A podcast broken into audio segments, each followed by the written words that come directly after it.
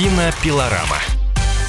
На фестивале «Послание к человеку», как обычно, показывается огромное количество документальных картин, полнометражных и короткометражных фильмов. Конкурсных программ две — национальная и международная. И, кроме того, хиты крупнейших мировых фестивалей. На фильмы, конкурсные и внеконкурсные, петербуржцы буквально ломились. И одной из главных звезд фестиваля стал человек, не имеющий отношения ни к документальному, ни к актуальному фестивальному кино — Эрик Робертс. Министр культуры Владимир Мединский вручил ему специальный приз фестиваля После этого был спецпоказ самого знаменитого фильма с участием Робертса «Поезд «Беглец» Андрея Кончаловского, вышедшего 32 года назад. Эксклюзив. Какие воспоминания у вас остались от работы с Андреем Кончаловским на поезде «Беглеце»? Я очень хорошо помню, как мы спорили о моей роли. Герой, если помните, крепкий парень из Нью-Йорка, боксер с замашками гангстера. И в сценарии был один момент. Парень сидел в тюрьме за изнасилование. Я встретился с Андреем и сказал ему, это невозможно. Я не смогу сделать так, чтобы зрители сопереживали человеку, который насиловал, да еще и несовершеннолетнего. Сами подумайте, он и так не особо классный, у него никакого образования, а тут еще и это. Андрей мне ответил, что статья за изнасилование — штука центральная, символическая, от нее нет никакой возможности отказаться. Тогда я ему сказал, окей, но в таком случае я должен изменить этого парня, дать публике понять, что он совершил преступление, не слишком отдавая себе отчет в том, что он творил. Может быть, тогда публика простит его? Все это было для меня очень сложно, и слава богу, что Кончаловский доходчиво объяснил мне, как я могу это сыграть. Он прекрасно понимает, как придумывать некий сгусток жизни и правдоподобно поместить его в кадр. У него безусловный дар. У меня много воспоминаний об этой картине. Помню, как продюсер Менахем Голан шел участок железной дороги на Аляске длиной километров 25, и мы гоняли поезд туда-сюда на морозе и в жутких условиях. Очень хотелось прямым текстом высказать все, что я по этому поводу думаю, но рядом был Джон Войт. Он и так все время орал, так что я решил, что мне лучше помалкивать. Или помню, как утверждали на роль Ребекку де Морней. Она пришла вся цветущая, красивая, молодая. Андрей посмотрел на нее и сказал, «Иди сюда, ты вообще не подходишь. Мне нужна грубая девка». Она ушла вся в слезах, а часа через три появилась снова, замызганная и несчастная. Андрей посмотрел на нее и одобрил. «Так-то лучше. Может, я еще из тебя актрису сделаю».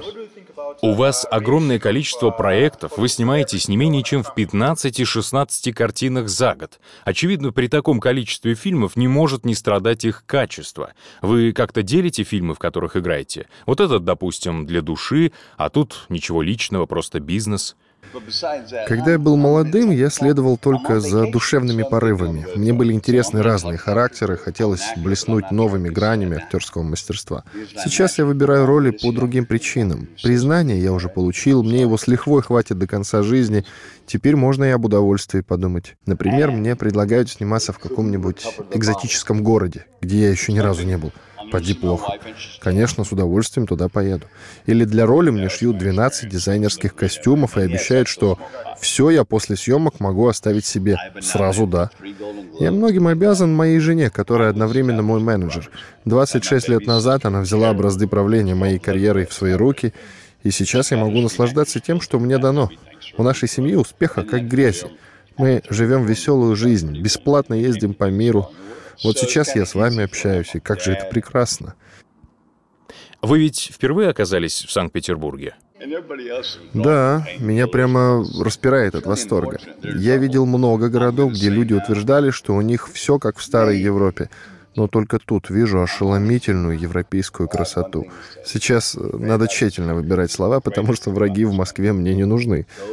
В общем, с 1993 года я очень часто бываю в Москве, Ко мне там хорошо относятся, там все великолепно и с деньгами, и с людьми. Но, если честно, в Москве, ну, грязновато, а Санкт-Петербург — сказка. И мне есть чем сравнивать. Я много поездил по миру, видел и хорошее, и плохое. Но это едва ли не лучшее. Теперь вот хочу привезти сюда жену. Мы с ней почти всегда путешествуем вместе, но вот, например, Ближний Восток, как оказалось, для нее место не лучшее.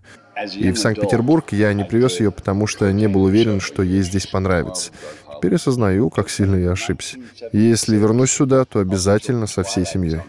Вы неоднократно играли в фильмах, где русские были классическими плохими парнями. Этот стереотип в американских фильмах не изживаем? Знаете, у многих национальностей в американском кино есть своя ниша. И плохими у нас бывали не только русские. Если речь о 30-х годах, то это ирландцы. Если о послевоенном времени, итальянцы. Сейчас много отрицательных персонажей из Ближнего Востока. Всегда должен быть какой-то плохой иностранец, которому противостоит хороший американский герой. А какая у злодея национальность, зависит, конечно, от текущей политической ситуации.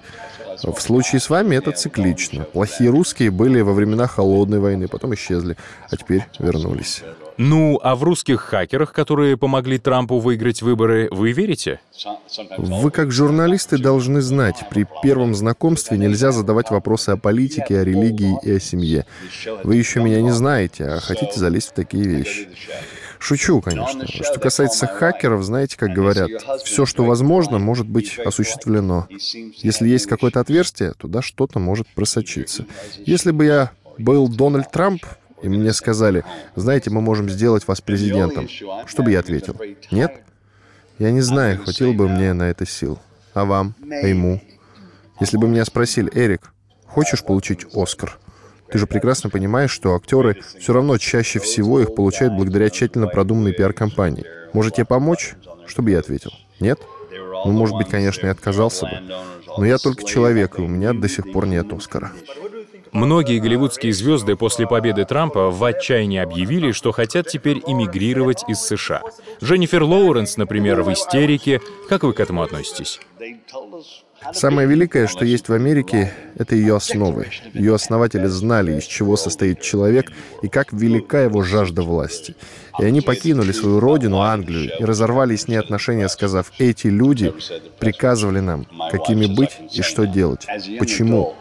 Сейчас это может повториться. И еще одно хочу сказать. У вас в России сейчас самый лучший лидер в мире.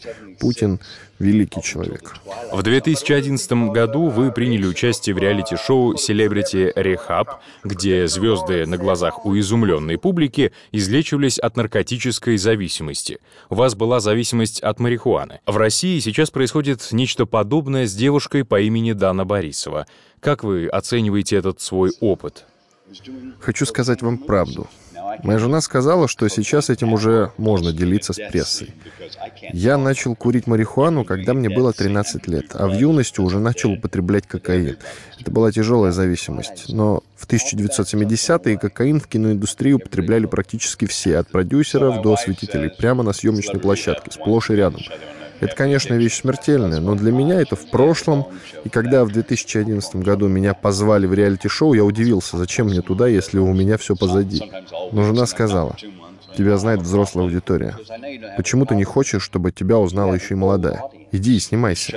Потом со съемок звонят моей жене и говорят, ваш муж слишком хорошо себя ведет. Он очень вежливый, даже чересчур вежливый. И, похоже, он мухлюет. Нам надо отправлять его домой. Рядом со мной действительно были ребята с очень большими проблемами, а у меня главной проблемой был храп соседа по номеру. Я чувствовал себя в санатории. Я спросил у жены, что же мне делать. Она сказала, плачь. Я же актер, начал думать, что может заставить меня расплакаться, и придумал. Когда я в очередной раз встретился с доктором перед камерой, представил, что он мне говорит не «как дела», а «ваша жена прошлой ночью погибла в автокатастрофе, и тело найти не смогли». И зарыдал. А дальше все пошло как по маслу. Ваша дочь, Эмма Робертс, стала известной актрисой. Она сыграла, например, одну из главных ролей в комедии «Мы Миллеры». Снималась с вашей сестрой в Дне Святого Валентина. Вы как-то помогали? Еще до того, как моя сестра Джулия перешла в старшие классы, у меня были три номинации на «Золотой глобус» и одна на «Оскар». Я создал в кино это имя, Робертс. Джулия и снялась впервые со мной в ужасном фильме «Кроваво-красный». Играла мою сестру, по сценарию произносила всего два слова. Но благодаря мне она смогла пойти дальше. Всего через несколько лет и несколько фильмов ее позвали в «Красотку». И она стала одной из самых больших звезд в мире. Круто. И для Эммы все достаточно просто. Папа и Джулия ее благословили и сказали, ты молодец. Какую еще помощь я ей мог оказать? Фамилия Робертс. Вот моя помощь. Личное дело. Эрик Робертс родился в 1956 году в городе Билокси, штат Миссисипи. В детстве страдал от заикания, от которого избавился во многом благодаря увлечению театром. В кино прославился благодаря одной из первых же ролей в фильме «Цыганский барон» 1978 года. Пик славы пришелся на первую половину 80-х. Он снялся в частности в картине «Звезда-80» Боба Фосса и «Поезде беглеце» Андрея Кончаловского. За последний фильм получил номинацию на «Оскар».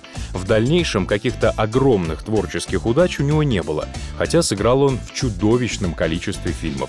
И сейчас Робертса приглашают известные режиссеры. Например, в 2014 он снялся в картине Пола Томаса Андерсона «Врожденный порог», Друг Робертса Микки Рурк однажды сказал, что от всего сердца желает ему однажды получить такую же роль, какую он получил в «Рестлере», чтобы возродить карьеру.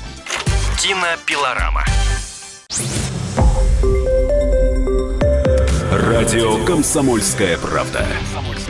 Более сотни городов вещания и многомиллионная аудитория. Барнаул 106 и 8 FM. Вологда 99 и 2 FM. Эм. Иркутск 91 и 5 FM. Эм. Москва 97 и 2 FM. Эм. Слушаем всей страной.